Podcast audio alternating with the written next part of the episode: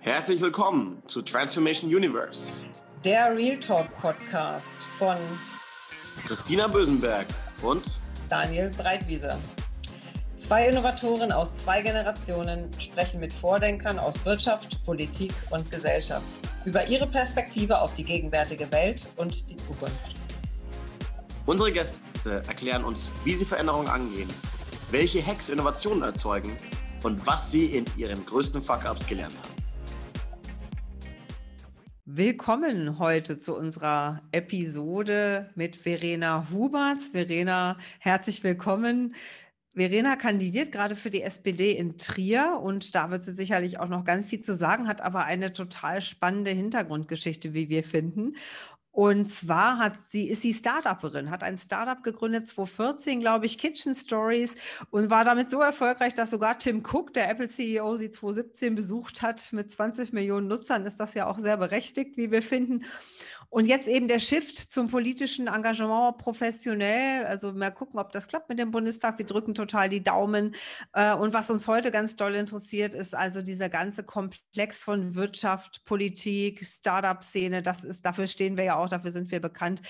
Und wie kriegen wir da möglichst schnell Modernisierung und Transformation hin? Herzlich willkommen, Verena. Hallo, schön, dass ich dabei sein darf.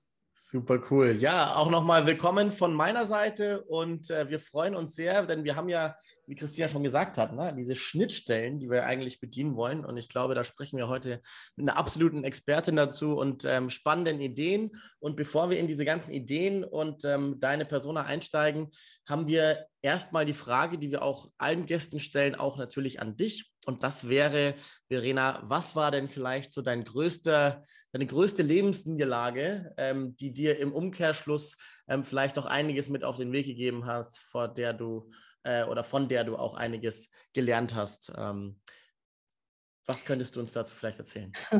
Es ist ganz schwierig, eine rauszupicken. Ich glaube, das Ganze, also wenn man ein Unternehmen gründet, ist es ganz, ganz, ganz viel Niederlage und ganz viel Neins und ganz oft aufstehen und weitermachen. Und wir tendieren in Deutschland dazu, immer den Erfolg zu sehen und auch wenig über die Dinge zu reden, die nicht gut laufen. Aber ich würde gern zwei Dinge nennen. Das erste war, als wir gegründet haben und jeder nicht investieren wollte und wir wirklich so kurz vorm Aufgeben waren und an, an uns gezweifelt haben und aber dann trotzdem einen anderen Weg gefunden haben. Und das andere war dann, als wir mit Kitchen Stories relativ schnell global aktiv waren, zwölf Sprachen angeboten haben, aber gemerkt haben, ja, aus Berlin die ganze Welt heraus erobern geht vielleicht nicht doch so schnell wie gedacht. Und wir mussten uns dann in der frühen Phase von ja, Mitarbeiterinnen und Mitarbeitern trennen. Und dann sitzt man da mit 26, 27 und führt Kündigungsgespräche. Und das war schon echt eine richtig bittere Nummer,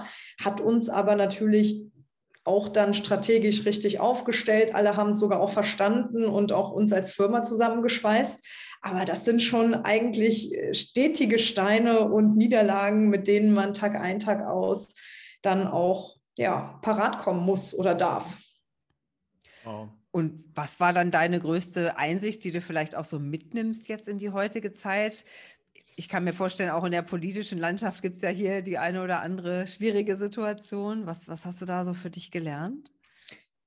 Dranbleiben, weitermachen, wenn man wirklich ein Ziel hat, das man verfolgt, an das man glaubt, dann braucht es eben auch das Durchhaltevermögen und das Lösungen finden, auch wenn es eben schwierig ist. Und das vielleicht auch Menschen hinter Ideen zusammenzubringen, an die sie am Anfang nicht glauben, ob das jetzt die Koch-App ist oder die neue Internationalisierungs- oder Marktstrategie und dass es halt ein ständiges Mitnehmen ist und ein ständiges Überzeugen. Und ich glaube, da kann Politik auch was von Gründerinnen und Gründern lernen, denn ähm, ja, die, die Vision ist natürlich im Grunde immer sehr hoch und auch oftmals sehr ambitioniert. Aber wir haben eben diesen, diesen Weg nach vorne und wenn wir nicht ganz da landen, landen wir auf der Hälfte. Und in der Politik ähm, versuchen wir oft oftmals gar nicht zu sagen, so könnte das mal sein, auch wenn das eben ein weiter Weg und vielleicht ein Jahrzehnt oder 20 Jahre nach vorne sind. Und ich glaube, da gibt es schon die ein oder andere Analogie, so meine Vermutung zum jetzigen, ähm, dass man da auch mal die neuen Wege braucht. Denn das machen ja Startups, sonst gäbe es ja keine Daseinsberechtigung. Entweder wir machen was ganz neu, wir machen was besser, kostengünstiger oder ja, sind einfach nochmal ein flotterer, besserer Wettbewerber auf dem Markt. Das ist, das ist finde ich ja super. Das wäre natürlich noch eine Frage gewesen, die wir uns gestellt haben. Ne? Also was kann sozusagen die Politik von Unternehmern lernen, beziehungsweise was kann Verena ganz konkret ähm, aus ihrer ähm, Entrepreneurial Experience äh, sozusagen äh, in die Politikwelt von heutzutage bringen? Jetzt äh, höre ich so ein bisschen raus, wenn ich das jetzt schon mal zusammencluster, diese, was du gerade gesagt hast, Risiko äh, nehmen, Mut haben, visionsfähig sein sind das so Themen und was wären vielleicht auch weitere Themen, ähm, die du auch in die Politik bringen möchtest, die du vielleicht gerade aus dieser Zeit mitbekommen hast? Definitiv, sehr gut zusammengefasst. Also mutig auch mal neue Wege gehen, auch mal die großen Räder drehen und nicht immer im Klein-Klein oder geht doch nicht, haben wir immer schon gemacht, ähm, verfangen.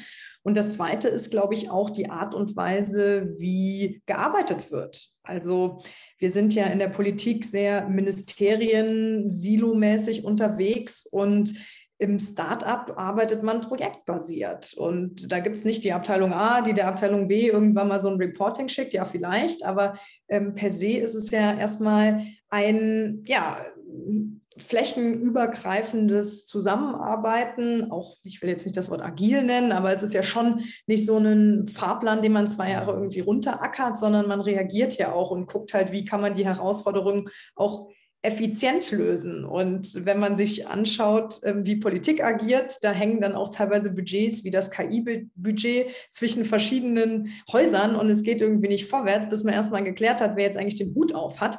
Das ja. zieht sich auch weiter auf Parteitagen, ne, wo dann irgendwo auch ähm, viel Beschluss immer ist, aber wenig oder oftmals wenig geguckt wird, was ist jetzt eigentlich eine Priorisierung? Wir haben mal einen Antrag beschlossen in der SPD Berlin, dass der Antrag, den wir vor vier Jahren schon beschlossen haben, doch jetzt endlich mal umgesetzt wird. Und das zeigt halt eben, klar, man kann nicht alles, was man beschließt, irgendwie machen, aber dann sollte man sich doch überlegen, was ist jetzt unser Fokus, wo haben wir die Ressourcen, wie verfolgen wir auch den Fortschritt und wie machen wir denn weiter? Und das ist halt, glaube ich, schon so ein bisschen ein Tanker, eine, eine, ein großer Apparat, der aber natürlich auch auf die heutige Zeit sowohl große Fahrtrichtungen ähm, angehen muss, aber trotzdem auch so eine gewisse Wendigkeit irgendwo braucht.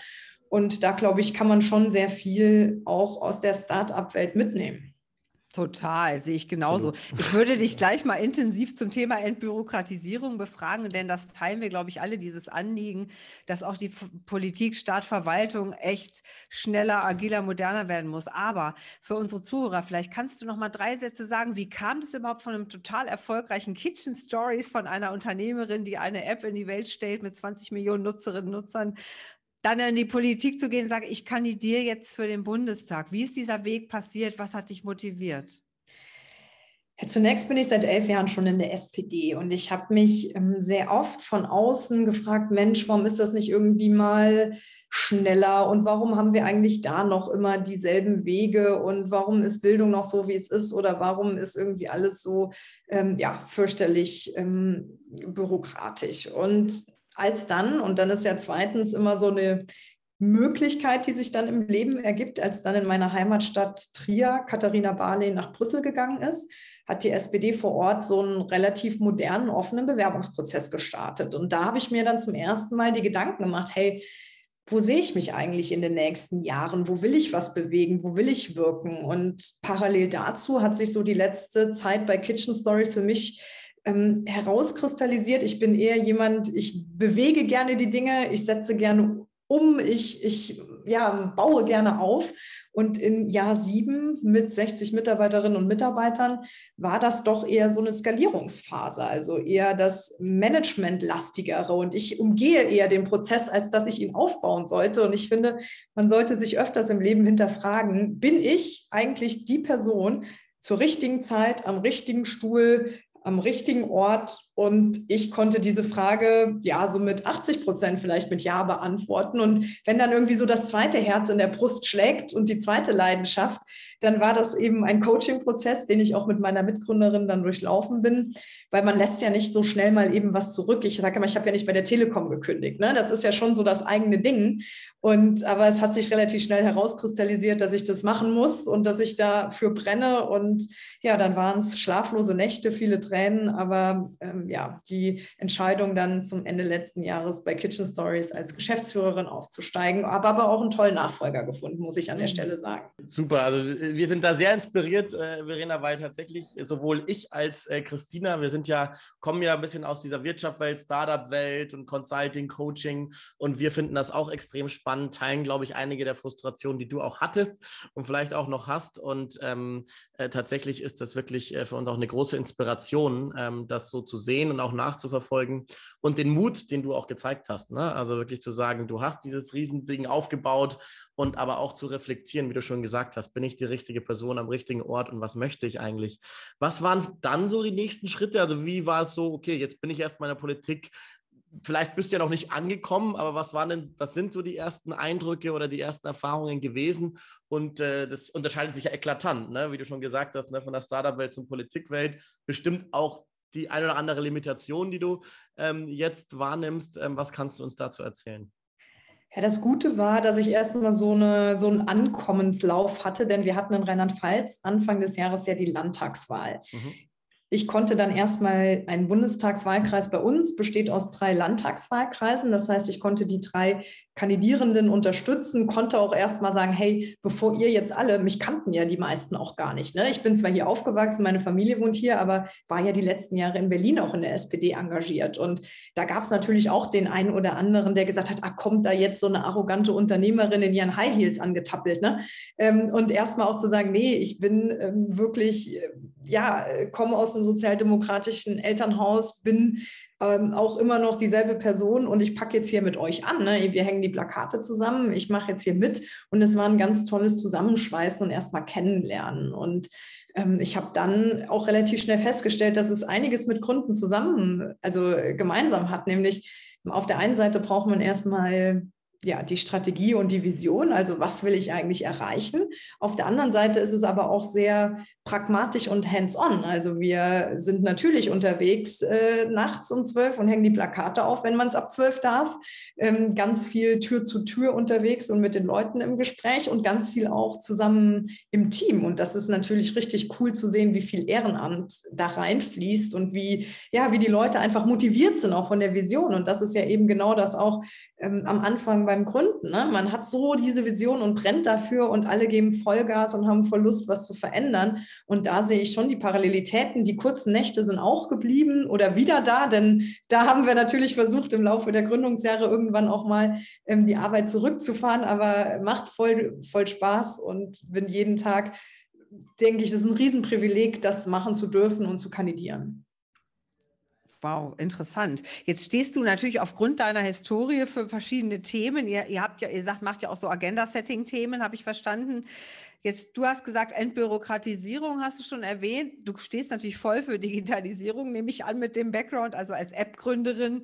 Aber klar, auch für das ganze Thema Klimawandel erlebe ich dich auf den sozialen Medien hier und da. Ne? Ist auch ein wichtiger Punkt. Und dann haben wir Brücken zwischen Wirtschaft, Politik und ähm, alt und neu, nehme ich an. Ne? Was ist so für dich, ähm, ja, was habe ich vergessen? Was, was magst du zu den Themen, die du besetzen möchtest, hm. noch sagen? Ja, ich habe für mich gesagt, ich sehe die Arbeitswelt der Zukunft als mein Fokusthema. Mhm. Aber über dieser Fragestellung gibt es erstmal zwei Dinge, ohne die wir gar nicht anfangen dürfen zu denken. Das ist der Klimawandel und das ist für mich auch die Digitalisierung. Und es ist mir halt wichtig zu sagen, dass wir nicht das Thema Digitales in Industrie- und Startup-Unternehmen sehen, sondern ich habe ja heute Morgen auch meinen Praxistag in der Pflege gemacht, sondern auch, wie kann denn da eine Entlastung stattfinden, indem die Dokumentation einfacher wird, indem auch eine technische Hilfe beim Umdrehen der vielleicht schwereren Patientinnen und Patienten hilft. Und der Wandel, der ja auf jeden Fall auf uns zukommt, dass wir den so gestalten, dass alle im Land davon was haben und nicht die einigen wenigen, die halt sagen, so, gut, ich weiß halt, wie ich damit umgehe, sondern wie kann man Wandel gut gestalten. Und das ist, finde ich, auch so das ursozialdemokratische Versprechen. Ne, damals äh, die, die Dampfmaschine so als Technologie, also der technische, technologische Fortschritt so zu nutzen, dass er uns was bringt. Und in diesem Arbeit der Zukunft habe ich halt so Randfelder definiert. Das eine ist, wie wohnen wir denn? Wie kommen wir denn zur Arbeit? Wie vereinbaren wir auch Familie und Beruf? Da haben wir auch noch einiges, insbesondere für Frauen auf dem Arbeitsmarkt. Und das vierte, wie geht es auch mit den Steuern gerecht zu? Und dann hat man für mich, weil ich habe ja am Anfang gesagt, ich will nicht in Silos denken ähm, und das möchte ich natürlich auch nicht in meinem politischen Wirken, hat man diesen Umfeld, also dieses Umfeld der Arbeit mal in ja, vier Kreise äh, definiert mit zwei Dächern. Das habe ich auch mal versucht zu illustrieren auf meiner Webseite. Und in diesem ähm, Gefilde möchte ich mich dann auch engagieren. Jetzt, jetzt sind wir ja hier bei uns im Podcast immer auch gern total konkret. Deswegen nehme ich mal gerade das Thema Klimawandel. Da sind wir uns, glaube ich, alle einig. Also ohne oder Klimakrise vielleicht besser ausgedrückt, denn ohne äh, ohne dass wir wirklich Maßnahmen entwickeln äh, und die auch ganz schnell umsetzen, brauchen wir über vieles, wie du richtig sagst, ja gar nicht diskutieren, weil das ja wir gar nicht äh, so in der Form äh, machen können. Ne? Ähm, der Punkt, den ich habe, ist, wenn ich jetzt das SPD-Wahlprogramm anschaue, dann denke ich, das bleibt ein Stück weit hinter den, äh, hinter den Möglichkeiten zurück. Denn wenn ich das richtig verstehe, und äh, die Fachleute sich das auch angeschaut haben, dann ist das ja, äh, das Programm äh, erreicht ja die 1,5 Grad Ziele vom Pariser Klimaabkommen nicht so, ne? Oder wie siehst du das? Siehst du das anders? Habt ihr da mhm. Einfluss genommen?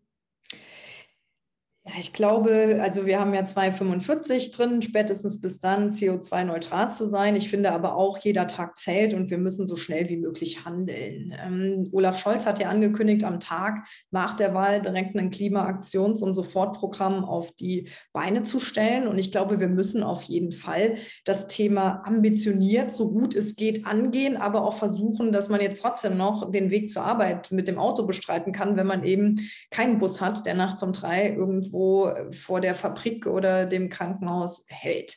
Ich finde, was ich gerade total merke in meinen Gesprächen und Besuchen, wir reden irgendwie sehr oft darüber, was wir verbieten müssen und ähm, wie, also es ist irgendwie so eine sehr ähm, angstmachende Debatte und es macht mir auch Angst, aber ich glaube, wir haben gerade noch vergessen zu fragen, wie kriegen wir denn Leute erstmal abgeholt, proaktiv mitzumachen. Ich nenne euch jetzt mal ein Beispiel. Ich war in einer Solarfirma bei mir hier im Wahlkreis. Und wenn man sich hier mit einer Photovoltaikanlage ausstatten will auf seinem Dach, kriegt man fast mehr Steine in den Weg gelegt, als dass es irgendwie Spaß macht. Also natürlich macht das Spaß, wenn ich meinen eigenen Strom nutzen kann. Aber wenn ich mehr als 10 Prozent einspeise ins Netz, dann muss ich auf einmal mir die Frage stellen, bin ich jetzt Unternehmer für den Staat? Muss ich eine Vorsteueranmeldung machen? Darf mein Nachbar sein E-Auto bei mir mal kurz laden, weil die sogenannte Personenidentität bestehen muss? Wenn es darum geht, ähm, zu sagen, ähm, wir haben auch Flächen, wo wir dann als Kommune eine Solaranlage ausweisen. Da wird sich überhaupt nicht so richtig, ja, also der Bauer, der baut halt lieber Rapsöl an für Diesel, als dass man sagt, hey, komm, wir sagen jetzt erstmal, jede Kommune muss sich jetzt halt mal Gedanken machen, wo so ein Solarkraftwerk entstehen kann. Und die mich, also die Debatte ist viel zu sehr darüber zentriert, wo kommen die Windräder hin? Ja, Windräder sind sehr, sehr, sehr wichtig. Wenn man sich aber mal anschaut, werden uns die Windräder gerade onshore, also nicht auf dem Meer, retten. Und hier bei mir im Wahlkreis sind die zwei, drei Monate im Jahr nur ausgelastet, weil gar nicht so viel Wind da ist. Also wir brauchen mehr Lösungen. Und da gibt es sogar jetzt so Farbe, die man an die Wände streichen kann, wo man äh, Solarzellen dann auch hat, die was aufnehmen. Also die Forschung und die Innovation ist da auch gerade total am ähm, Weiterentwickeln sich. Und die Debatte, die wir führen, ist halt eine sehr ja, ich weiß es nicht. Also ich finde, wir sind noch nicht beim Incentivieren, wir sind direkt beim, was wird alles teurer? Ja, das brauchen wir auch und da brauchen wir auch nicht, äh, uns die Sache schön zu reden, aber mal zu sagen, so könnten alle mitmachen und wir machen es euch einfach und das sind doch die Möglichkeiten, eins, zwei, drei, da sind wir gerade wieder sehr verkopft. Das äh, sehen wir absolut und das äh, sprichst du, glaube ich, auch an wiederum. Äh, eigentlich sind wir ja ein Ingenieurshochburg ne, in Deutschland und, und, könnten Innovationstreiber sein, sind das aber oft nicht. Ne? Zwischen China und USA im Sandwich ähm, fallen wir ja ganz oft zurück. Du hast KI vorhin angesprochen. Und wenn ich da mal so ein bisschen äh, zusammen auffassen kann, was du gesagt hast, ne, ambitioniert, aber nicht unrealistisch. Ne? Du hast das Beispiel mit dem, mit dem Bus, mit dem Bus, da sind wir wahrscheinlich auch bei dir auf jeden Fall. Und ähm, allein Photovoltaik oder Windräder, wenn das aber am Ende des Tages durch die Bürokratie eigentlich den Leuten ähm, mehr Sorge bereitet oder mehr Ärger bereitet, als dass es ihnen Spaß macht, dass es sinnvoll ist, das ist natürlich auch ein super Punkt. Wie schaffen wir es denn aus deiner Sicht? Was muss sich denn wirklich eklatant verändern, dass wir ähm, da etwas ähm, ja, Innovationen mehr treiben, bessere Incentives schaffen, ähm, mehr investieren? Das ist ja jetzt an sich nicht Neues, aber viel ist ja auch nichts passiert in den letzten Jahren, wenn man ähm, mal ehrlich ist, für die großen Bewegungen, die wir eigentlich brauchen. Richtig, und deswegen brauchen wir, und ich finde, die Vision kommt halt vom Kanzler, von der Kanzlerin, dann brauchen wir erstmal die Marschroute und zu sagen, das ist unser Ziel. So, das haben wir jetzt mal formuliert, aber die Umsetzung dazwischen ist halt so ein riesengroßes Fragezeichen. Und da muss ich mir doch mal anschauen, wie wir es hinbekommen, da die Hürden aus dem Weg zu legen und auch zu sagen, jedes Dach muss eine Grünfläche haben, jedes Dach braucht eine Photovoltaikanlage. Und dann hören wir auch nicht bei den Mehrfamilienhäusern auf, weil das ist nämlich auch ein Riesenchaos, Mieterstrommodelle und Co. Also wenn ich da irgendwie keine eigene Vision habe, wie wir das erreichen können, wie will ich denn dann sagen, ja, jetzt haben wir das Ziel und jetzt gucken wir einfach mal. Und vielleicht beten wir jetzt alle, dass wir demnächst CO2 aus äh, der Luft wieder rausfiltern können. Die äh, Ideen und Gedanken gibt es ja auch, aber wir können ja. ja. jetzt hier nicht pokern und denken, uns wird schon in den nächsten 20 Jahren mhm. irgendeine Innovation vom Himmel fallen, ähm, die das Ganze für uns löst. Und deswegen brauchen wir eine, ja, eine Kraftanstrengung. Und um das zu bündeln, muss halt aber auch erstmal jemand sagen, so bitte äh, mal dahin. Ja, und dann fängt es ja an, richtig interessant zu werden. Jetzt sind wir ja dann direkt schnell beim Thema Entbürokratisierung, New Government und so weiter. Aber ich finde alles, was du sagst, genial. Für den Haken hinter sind wir dabei. Der Punkt ist ja dann, aber dann geht es ja in die lahmen Mühlen, die man so wahrnimmt, ne, in die Umsetzung. Und es, vielleicht kannst du noch mal deine Vision für das Thema Entbürokratisierung uns äh, mit uns teilen. Ich finde das persönlich ist so wichtig. Ich habe eben auch viele Freunde in der Politik, eben auch zwei, drei Bundestagsabgeordnete. Und ich erlebe Sachen, also man hört dann natürlich im Freundeskreis Sachen, wo ich denke so, oh, Halleluja. Hast du da schon äh, für dich äh, eine Vision entwickeln können oder so erste Anknüpfungspunkte entwickeln können? Wie denkst du darüber? Ja, ich glaube, das hat so zwei Ebenen. Das eine ist die Papierfreudigkeit ähm, in diesem Land. Also wenn ich einen Antrag stellen muss, der ganz, ganz viele, also fangt beim Gründen an, fangt beim Elterngeld an, fangt bei allen möglichen Anträgen und teilweise auch jedes Jahr dieselben Anträge nochmal stelle und, und anstatt zu sagen, hat sich was geändert? Ja, nein. Also erstmal sinnhaft, so eine Prüfung zu unterziehen und zu gucken, was ist eigentlich wie vereinfachbar. Weil ein schlechter Prozess wird natürlich nicht im Digitalen besser. Ne? Man muss erstmal gucken, wie kriegt man einfach mal die Redundanz und die, den Pragmatismus hin. Und dann kann man auch sagen, wir faxen jetzt natürlich nicht mehr, aber das ist eigentlich das Medium. Und das Zweite ist eigentlich die ja, Fitheit unserer Prozesse. Und das Zweite ist für mich, aber auch die Vorschriften, die wir haben. Also wir haben ja in Deutschland zu allem ganz, ganz viele Vorschriften. Das hat auch schon seinen Sinn. Aber wenn man sich jetzt auch mal anguckt, Bundesförderprogramme, Glasfaserausbau. Da gibt es dann gewisse Schwellen, die darunter kriegen Glasfaser, die Haushalte, die drüber nicht. Also über einer gewissen Geschwindigkeit führt dann dazu, dass 98 von 100 Häusern manchmal angebunden werden, zwei nicht ja, da sagt man doch, da macht man die mit, ähm, selbst wenn der jetzt 2 Mbit zu, zu schnell ist, der Internetanschluss. Die dürfen dann mitmachen, kostet dann aber 2.000 bis 3.000 Euro. Macht ja keiner. Oder die Feuerwehr, wo man einen halben Meter vorher aufhört zu buddeln, weil ist halt für Privathaushalte das Bundesprogramm. Halbes Jahr später ist die Feuerwehr dran. Die Jungs hätten zwar auch gebuddelt, aber durften sie nicht, weil falsches Programm. Halbes Jahr später sind sie dran, 12.000 Euro hat es wieder gekostet. Und dann denkt man okay. sich halt, okay, es sind halt auch Steuergelder. Ne? Und ähm, irgendwo, das ist für mich einfach nicht gesamtheitlich zu Ende gedacht. Und wenn man das dann so runter orchestriert, wie es halt gerade kommt, dann kommt es halt genau so. Einfach ver, ja, verquer und teuer und frustrierend für die Leute. Und irgendwann führt es halt dazu, dass man es halt echt nicht mehr, also merkt man auch in den Gesprächen, die Leute, die verstehen es halt auch nicht mehr. Ne? Und das ist gefährlich, weil dann kommen die rechten Ränder mit irgendwelchen einfachen Botschaften und fangen halt die Frustration ein. Und das ist halt echt, äh, wo ich mir auch wirklich Sorgen drüber mache, äh, dass, dass man halt einfach nicht genug liefert auch. das ist natürlich ein sehr, sehr spannender Punkt und ich, ich hatte zwar eigentlich auch gleich nochmal Fragen zum Thema ähm, ne, wie wir da, wie du auch von vorhin gesagt hast, ne, ein bisschen ne, agiler werden und wie das Ganze sich ähm, entbürokratisieren lässt, äh, dass, dass zu sowas nicht kommt. Aber du sprichst es gerade an ähm, mit den rechten Rändern, da kommen die mit irgendwelchen einfachen Nachrichten, äh, Botschaften und die schüren irgendwelche irrationalen Ängste. Das ist natürlich auch sehr spannend, ne, weil gerade SPD ähm, hat ja in den letzten Jahren sehr viel einbüßen müssen, die generell, ne, die etablierten Parteien ähm, an den Rändern sehr viel einbüßen müssen, gerade in Richtung AfD. Leider, wie wir auf jeden Fall das sehen.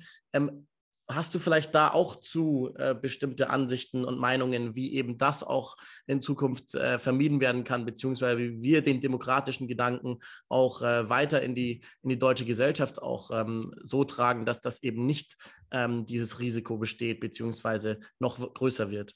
Ja, es ist eine, eine, schwierige, eine schwierige Frage. Also ich glaube, es fängt mal an mit Bildung, ähm, aufzuklären, was ist eigentlich eine valide Nachrichtenquelle, was, wie hinterfragt man auch gewisse Ansichten und einfache Botschaften? Und gerade die Jugendlichen, war ich jetzt nochmal richtig erschrocken, ähm, haben mir jetzt auch viele Lehrerinnen und Lehrer erzählt, dass so 18-, 19-Jährige teilweise auch denken, dass öffentlich-rechtliche irgendwie Fake News wären und man denkt sich so, okay, wie kommt denn so eine Aussage her? Und ähm, da äh, finde ich äh, das schon beängstigend, äh, was da auch für Schreckengespenster irgendwie einhergehen. Ähm, dann ist es aber auch natürlich wichtig, das Ganze im Netz mal ein bisschen einzuschränken. Also wer da Unwahrheiten teilt oder auch sogar, also ich meine, Beleidigung und Morddrohungen sind ja schon äh, die neuen, äh, die neuen äh, Wege leider, ähm, dass das natürlich auch strafrechtlich verfolgt wird. Ne? Also dass man jetzt nicht im Netz sich irgendwie versteckt hinter einer Anonymität. Ja, wir haben eine NetzDG,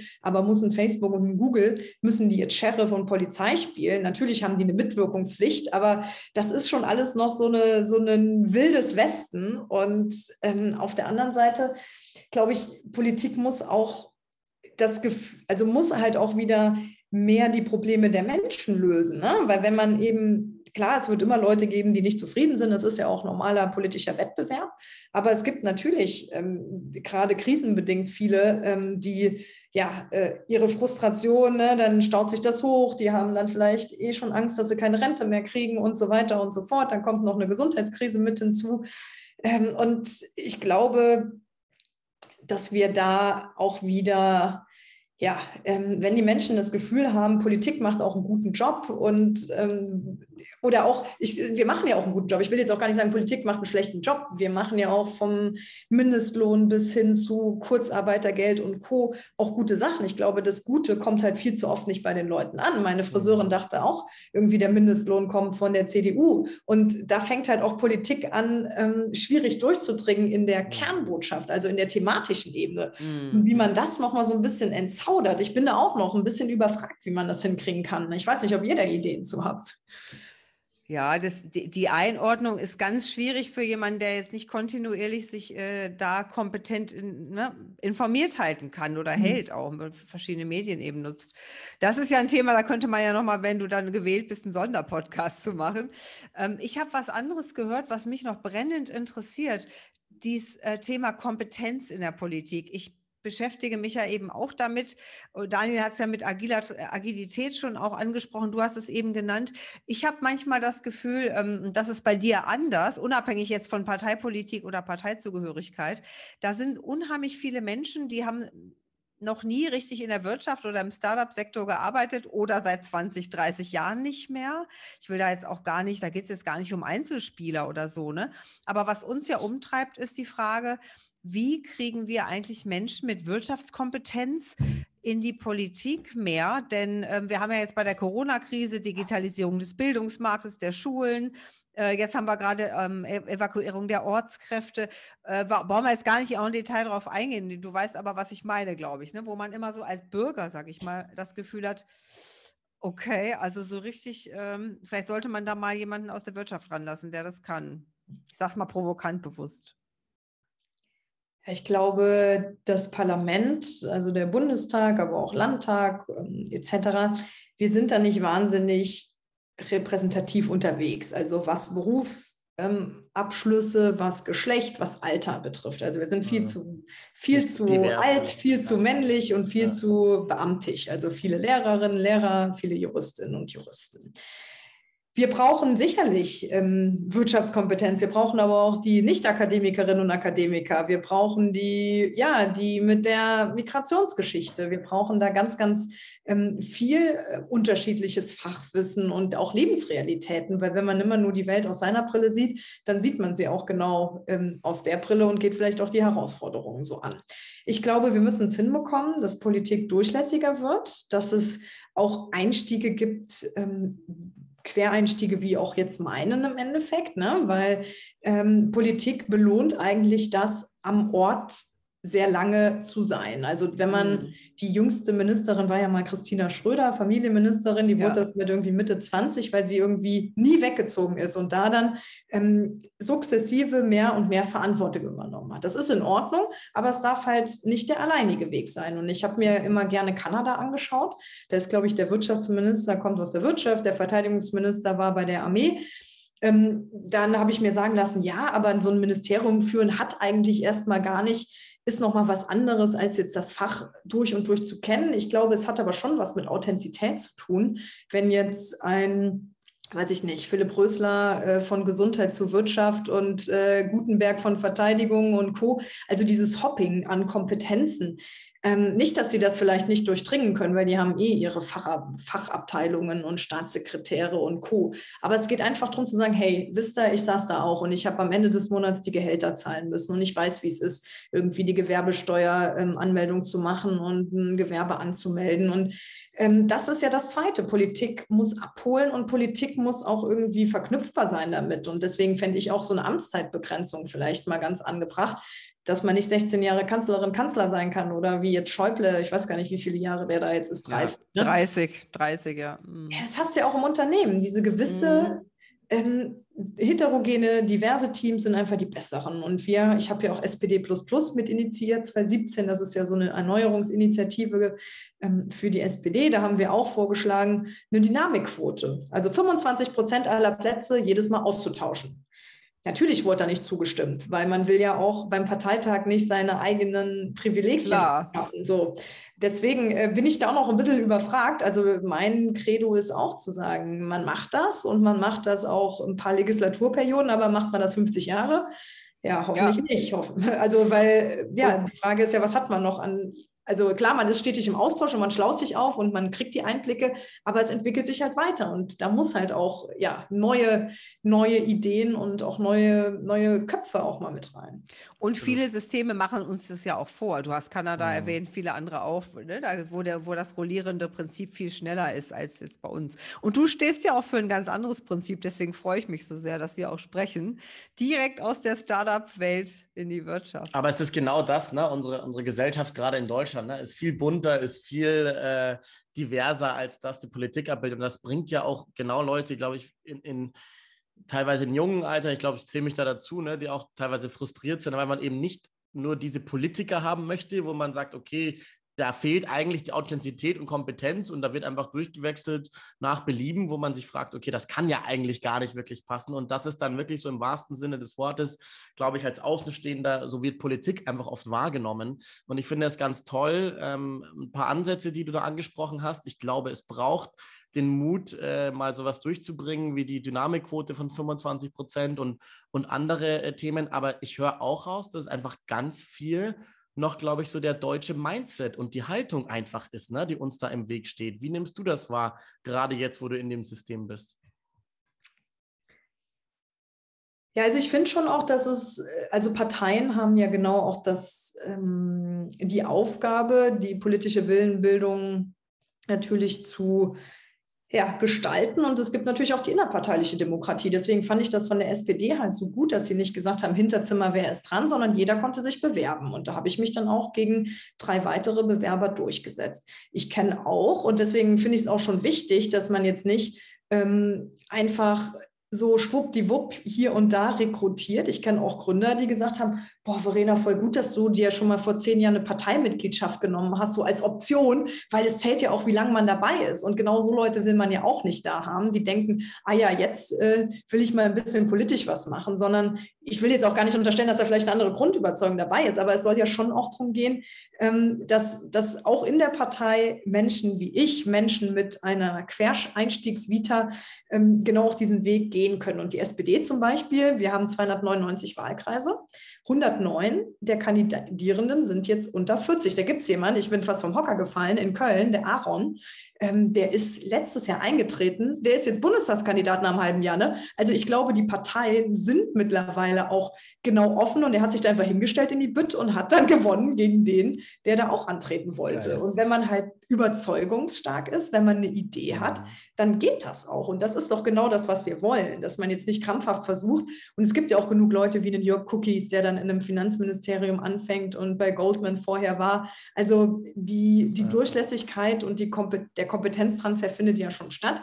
Aber sicherlich sollten sich die Parteien auch, also die innerparteiliche Demokratie, wenn die funktioniert, dann, dann finden eigentlich auch so Menschen ihren Weg. Ja, absolut. Das sind ja gute Impulse und äh, stimmt uns ja positiv, ne? Ähm, auf jeden Fall diese Beispiele. Und ich glaube aber auch, da müssen wir uns auch in den eigenen Schopf packen, ne? Und ich glaube, dieses Thema Politikverdrossenheit, da können wir uns natürlich auch selber rausholen, ja, indem man äh, mobilisiert, indem man in jungen Jahren auch wirklich ähm, sich mal Gedanken macht. Und ähm, wie du ja schön als eigenes Beispiel zeigst, das ist möglich. Ähm, aber es hilft halt auch nicht, und da muss man auch sagen, es hilft halt auch nicht nur zu meckern ähm, und nicht zu tun. Ne? Aber ich, ich, ich Greta Thunberg und Co., ich glaube, man merkt eigentlich schon, dass ein Ruck durch die neuen Generationen geht, oder? Und mehr Teilhabe eigentlich eingefordert wird, aber auch ähm, umgesetzt wird. Oder wie, wie, wie siehst du das? Oder ist das eine verzerrte Wahrnehmung, die ich habe? Nee, also die junge Generation ist so politisiert wie noch nie, ob ähm, Fridays for Future, ob Uploadfilter. Also man geht ja wirklich für die Interessen auf die Straße. Das Einzige, was das Problem an der Angelegenheit ist, das findet, oder Problem, weiß ich nicht, ob Problem, aber es findet halt nicht ähm, so den Zulauf in den Parteien. Also die großen Volksparteien schrumpfen. Klar, die Grünen haben jetzt hinzugewonnen, aber wir haben ja trotzdem noch 400.000 Mitglieder versus, was sind die bei 80, vielleicht jetzt auch mehr. Aber das Engagement, also bietet Partei noch genug zu Hause mit den Möglichkeiten, wie sie derzeit sind, für das Engagement. Und da bin ich halt auch der Meinung, es muss ein Angebot geben zwischen 1 oder 0, also Ortsverein und Inaktivität zum Beispiel. Ne? Und ähm, ich habe auch mit SPD zum Beispiel die Idee entwickelt, zu sagen, wenn ich mich jetzt zum Thema, fürs Thema Umwelt interessiere und mein Ortsverein diskutiert das nicht, warum können nicht die Menschen ortsübergreifend sich für das Thema einsetzen in Themenforen? Warum kriegen wir es nicht hin, abzufragen? Also ihr tretet in der Partei ein und da wird Alter, Geschlecht, Beruf erfasst, aber da fragt man nicht, hey Daniel, kannst du vielleicht programmieren oder Christina kann gut Texte schreiben oder derjenige ist irgendwie DJ und wie viele Stunden würdest du zur Verfügung stellen im Monat, dass man sagt, hier der Ortsverein aus München kann mal die Grafikressource aus Hamburg nutzen, ist doch auch super. Also dieses Mitmachen auch mal ja, anders anzudenken, außerhalb dessen, dass man neben der wichtigen Arbeit der Ortsvereine auch noch was anderes machen könnte, was sonst in den Arbeitsgemeinschaften stattfindet, wie den Jusos zum Beispiel. Hm, also auch die die Parteien müssen sich quasi auch wandeln, um dementsprechend auch attraktiver zu werden, um eben, ähm, damit sich auch mehr und mehr junge Leute einbringen. Ne? Also das, das finde ich auch raus. Ja. Absolut, absolut. Und was, du hast einen ganz guten Punkt gemacht, Verena. Ich persönlich, wer mich kennt, weiß das, äh, überlege schon seit 15 Jahren, hm. dass ich mich viel stärker, Daniel auch, in die Politik einbringen möchte, mitgestalten möchte, suche immer noch eine Heimat und ich in meinem Lebensmodell dieses an einem Ort sein, du hast einen ganz wichtigen Punkt gemacht, dieses am ja. Ort sich engagieren und dann über Jahre sich dadurch die Instanzen, das ist ja was, wo ich von ganz vielen in meinem Umfeld auch höre, für mich unmöglich, geht mit meinem Beruf Beratung gar nicht. Ne? Also ich werde äh, nie das machen können so. Das heißt, dieses ortsunabhängige Prinzip, was du gerade erwähnt hast, das finde ich Daniel nickt gerade, ihr seht das nicht im Podcast, aber das finde ich ist ein, wäre ein Riesenschritt in die richtige Richtung. Vielleicht kannst du das auch nochmal mitnehmen von uns. Ne? Also ich wäre sofort dabei das und ich habe so eine Latte von Freundinnen und Freunden, die das auch wären, aber ich kann hier nicht am Ort äh, Arbeit machen. Das geht einfach nicht beruflich. Ne? Ja, auch die ähm, Sitzungszeiten sind ja manchmal korrelierend. Ne? Ich meine, ähm, 19 Uhr, wenn man jetzt zum Beispiel einen Job hat, der bedeutet, ich bin vier Tage die Woche weg oder ich komme vielleicht erst ein bisschen oder ich habe Schichtdienst oder ich habe irgendwie eine Kinderbetreuung. Also das ist ja jetzt nicht nur der ähm, viel beschäftigte Manager, der dann oft zitiert wird, sondern es gibt ja viele Menschen, die zu gewissen Uhrzeiten nicht können. Und da glaube ich schon, dass das sehr viel, dieses asynchronere Arbeiten, das gemeinschaftliche Arbeiten, deswegen bin ich auch aktiv bei D64. Das ist ja ein Digitalverein, der auch äh, übergreifend ist. Also wir haben da SPDler, wir haben da Grüne, wir haben da Leute ohne Parteibuch, aber alle in der Sache vereint, dass der digitale Fortschritt ein wichtiges Thema ist, von Datenschutz bis Bildung bis Arbeit und darüber hinaus. Und das macht halt riesen Spaß. Und da gibt es dann einmal im Jahr eine Superklausur, da kommen alle zusammen und ansonsten wird da digital gearbeitet und funktioniert super.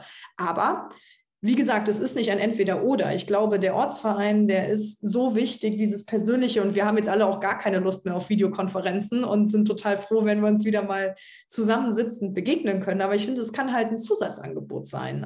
Und ähm, da ja, würde ich mich auch freuen, ähm, wenn wir da die Parteiarbeit in den nächsten Jahren auch einfach nochmal vielfältiger aufstellen, wo ja Lars Klingbeil auch dran ist und ja auch ein toller Vorreiter ist. Ähm, weil unsere Idee war immer, ähm, moderne Strukturen bringen gute Ideen, gute Leute nach vorne. Und ähm, das ist halt das A und O, dass man sich auch als Partei weiterentwickelt.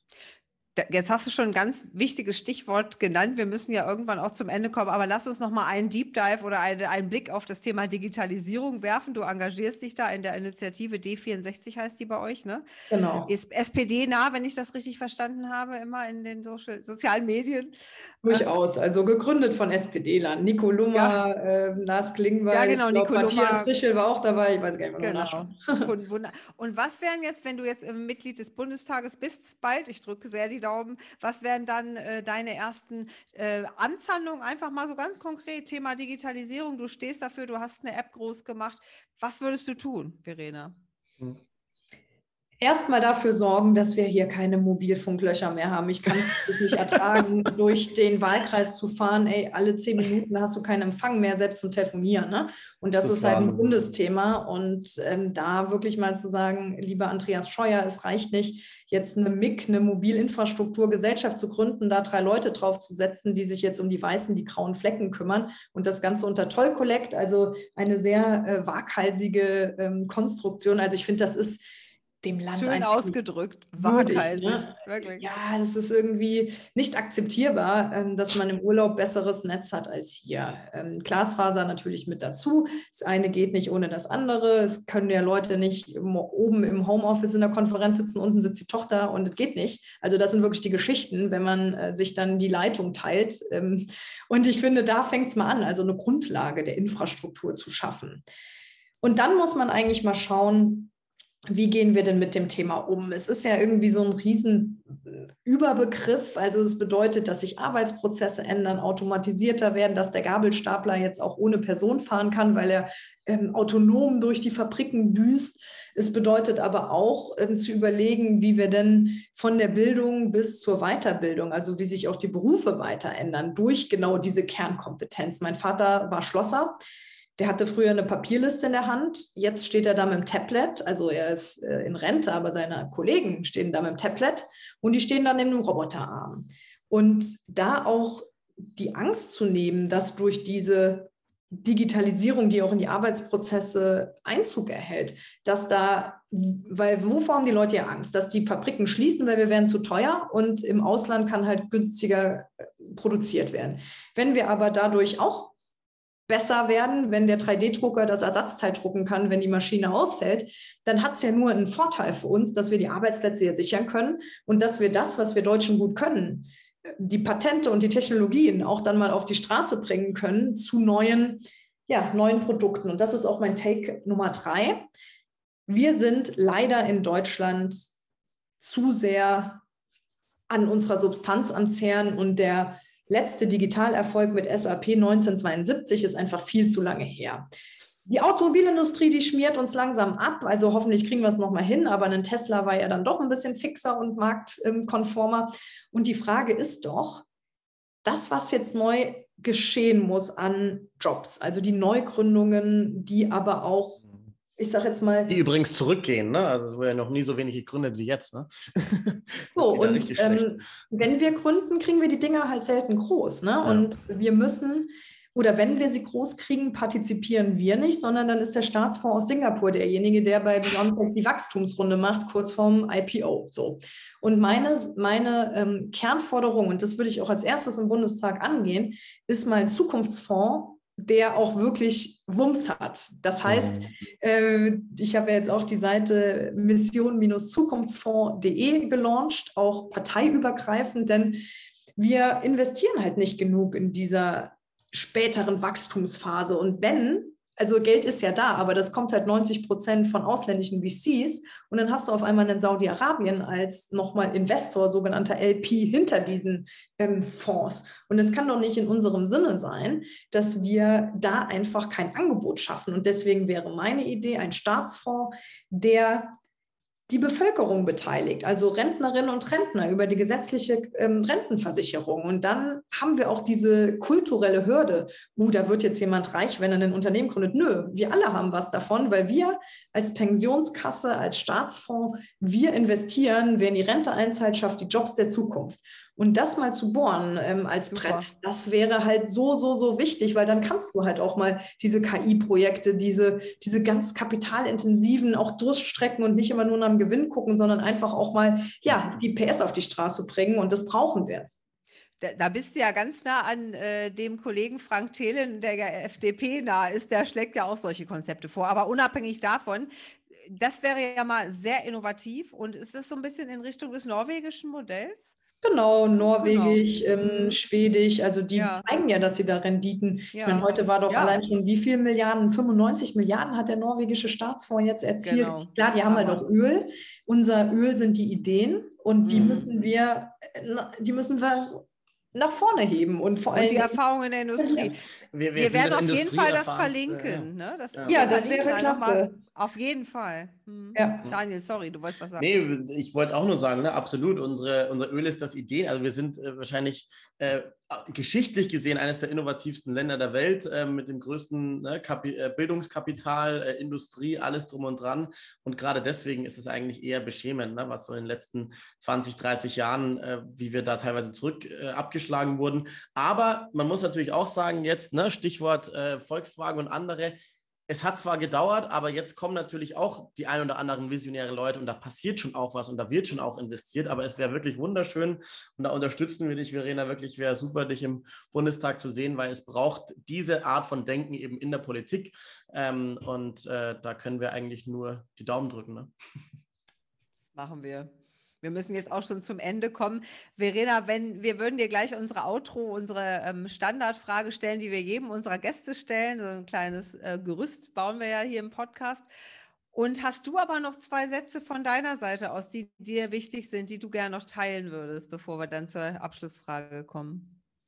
Mir ist es wichtig, dass sich bei all den vielen Ideen ähm, die Menschen auch engagieren. Also A, natürlich bestenfalls in Parteien, so sie denn demokratisch sind, aber auch im Freundes-, im Familienkreis drüber diskutieren. Ähm, und wirklich auch die Wahlbeteiligung ist ja leider auch nicht 100 Prozent. Mhm. Und ähm, da ist, finde ich, unsere aller Aufgabe zu sagen, hey, egal wie du denkst, geh wählen und mach mit. Und auch wenn es mal ein Bürgerprojekt ist oder eine Bürgerinitiative, die du vor Ort machst. Ich finde, wir brauchen in Deutschland wirklich die, die breite Basis und alle, die mitmachen wollen. Und da sind natürlich Parteien ein sehr schönes, eine sehr schöne Möglichkeit, aber es gibt noch ganz viel. Und deswegen, ja, ähm, lasst, uns, lasst uns alle gemeinsam mal ein bisschen das Positive sehen und die Ideen und Fähigkeiten auch nutzen. Wunderbar, Verena. Dann kommen wir zu unserer Abschlussfrage und die ist, wie sieht Verena Huberts denn unsere Zukunft? Wir stellen uns eine Glaskugel vor und das Jahr 2051, also heute in 30 Jahren. Wie sieht unsere Gesellschaft aus? Wie leben wir? Was hat sich entwickelt? Was ist dein Bild davon? Ich denke irgendwie gerade an so eine Weihnachtskugel. Das heißt, ähm, die würde ich jetzt einmal schütteln und alles ist irgendwie ganz unruhig und in Bewegung, aber dann so langsam ähm, rieselt es so runter und es wird ganz klar und schön und auch gut. Also ich bin erst ein Zukunftsoptimist, eine Zukunftsoptimistin. Das ist erstmal ganz, ganz, ganz wichtig. Aber ich glaube, dass wir tatsächlich ähm, auf dem Weg dorthin alle auch nochmal so ein bisschen aus unserer manchmal sehr deutschen ähm, Komfortzone irgendwie gerüttelt werden müssen und zu sagen, hey, ja, es ist vielleicht auch mal anstrengend und wir müssen vielleicht auch jetzt mal durch Phasen, wo nicht alles schon eins zu eins klar ist, aber ja, der Wandel, der passiert, aber er kann gut sein. Und in unserer Gesellschaft oder in unserer Wirtschaft, die ich mir vorstelle, ist es egal, wo man herkommt, welches Geschlecht man hat, wen man liebt. Und die Unternehmen, die wir haben, das sind keine, die nur am Ende des Tages auf eine Gewinnmaximierung gehen, sondern auch sagen, hey, was sind denn ökologische Herausforderungen? Das müssen wir in Zukunft mitdenken, um wettbewerbsfähig zu sein und aber auch zu sagen, die soziale Komponente mitzudenken, also Mitarbeiterbeteiligung und Co. Da bin ich ein ganz großer Befürworter von, weil die großen Probleme unserer Zeit wie Wohnraum, wie ÖPNV, das werden wir nicht gewinnmaximierend lösen. Und da wünsche ich mir eine Gesellschaft, die ähm, eben keine marktgetriebene ist, sondern ja, das, was uns stark gemacht hat, die soziale Marktwirtschaft in die Zukunft führt und nach dem Rütteln wieder alles ähm, sehr gut und runterrieselnd in neuem Glanz erscheint. Sein Wort in, äh, ich wollte sagen Gottes Ohr, aber ich sag mal in, in, in de Wählers Ohr. das wäre ja. doch schön. Ähm, super. Die großen Probleme unserer Zeit werden wir nicht gewinnmaximierend lösen. Das, das habe ich mir jetzt sofort Satz. als ja. Zitat niedergeschrieben. Danke dafür auch. Das ist ein sehr, nicht nur ein guter Satz, sondern vor allem eine tolle äh, Vision. Ja. Vielen Dank. Ja, deswegen in der SPD. ja, genau. Jetzt sind wir und das schon als am Ende, Unternehmerin, ne, das finde ich auch als, das Spannende, ne? weil ja. ich meine, das kann man auch alles vereinen und auch sozial denkend. Es kann auch Hand in Hand gehen, aber manche Themen muss man einfach mit der sozialen Brille zuerst sehen, weil sonst wird das natürlich schwierig für den Großteil der Bevölkerung. Ähm, ja, Definitiv. das war's. Mal mehr den eigenen Tellerrand verlassen und so nicht es. nur sich selbst maximieren. Absolut. Mir ist aufgefallen, und das nehme ich persönlich auch jetzt mit, dass du immer die ganze Bandbreite mitgedacht hast und das davon lerne ich jetzt auch gerade was. Du, du gehst immer wirklich vom Handwerker, vom Klempner über die Startup-Szene bis hin zu ähm, Goldman Sachs-Leuten. Also du hast wirklich diese Bandbreite, wenn du an deine Zielgruppe denkst, abgedeckt. Und ähm, das nehme ich jetzt von dir als Learning mit, denn das ähm, können wir, glaube ich, alle noch mehr gebrauchen. Denn es ist ja so, wir haben eine Querschnittsgesellschaft und ne, es, geht, es ist nicht immer nur der Akademiker, der total tolle Karriere in der Wirtschaft hatte. Das stimmt. Und ähm, deswegen äh, ja, ist es umso wichtiger, dass man als Politikerin genau auch das so sieht und deswegen ja auch die Praxistage, die ich mache, um den eigenen mhm. Blick zu schärfen, weil mhm. unsere Realität ist auch eine sehr privilegierte, muss man ja, ja einfach mal so sehen, ne? als äh, hier Daniel, Christina und Verena mit einem Klar. deutschen Nachnamen mhm. und irgendwie wahrscheinlich nicht im verkehrtesten Elternhaus aufgewachsen mhm. zu sein. Ähm, das ist schon mal mehr, als ähm, viele auf dieser Welt sagen können, überhaupt ja. in Deutschland auf. Also egal, wir fangen jetzt äh, nicht an, dir das große Fass aufzumachen. Ich merke, ich komme wirklich immer aufs Große. Äh, das ist, äh, ja, das, ist, das ist auch gut. Visionär. Analyse hier für mich. Schön. Genau diese Vision brauchen wir auch im, im, im, ne? in der Politik. Das unterstützen wir auch und du hast sowas von recht. Und auch an die Zuhörer nochmal das, was du gerade gesagt hast. Ne? Wir haben ja den Podcast angefangen und du kamst aus dem Pflegepraktikum, also wirklich so klasse, ja. Also das, wie du sagst, ich bin ja, will ja auch die Sachen verändern, also muss ich sie auch verstehen. Und äh, das hat man tatsächlich den Eindruck sehr oft nicht. Ja, wenn man unseren Podcast mit dem Thomas Sattelberger auch reinhört, der ganz viel über Bildung redet, ne? als Beispiel, wo Leute Entscheidungen über Bildung treffen, die aber, äh, glaube ich, die letzten fünf Jahre in keiner Schule waren für eine längere Zeit, als Beispiel. Ne? Aber naja, wirklich ähm, hm. super Approach, den du da nimmst. Ja? Vielen Dank, Verena. Und dann müssen wir leider schon schließen. Und wenn du dann gewählt bist und im Bundestag sitzt, fragen wir dich nochmal an. Ja, sehr gerne. Vielleicht nach einem Jahr, dann kann ich auch ein bisschen zurückblicken ja, und nicht ja, äh, absolut. über Pläne reden. da sind wir schon gespannt. Ja, und alles, was die Verena erwähnt hat, wird unten verlinkt in den Show Notes. Und wir sagen ganz, ganz herzlichen Dank und alles Gute. Wir drücken die Daumen. Danke euch. Alles Gute, Verena. Wir hoffen, diese Folge hat euch gefallen und der Transformation Universe gefällt euch generell und ihr leitet ihn weiter und teilt ihn in Social Media, an eure Freunde und Verwandten. Ja, vielen Dank fürs Dabeisein. Ähm, wir freuen uns über jedes Review, über jeden Like äh, auf den gängigsten Podcast-Plattformen. Ladet eure Kollegen ein, die das vielleicht auch spannend finden könnt. Und gerne auch eure Tanten und Onkel in Oberammergau und Unterammergau. Wir freuen uns über jeden Zuhörer. Niederammergau natürlich. Also, wir sagen Bye. Danke, bis zur nächsten Episode.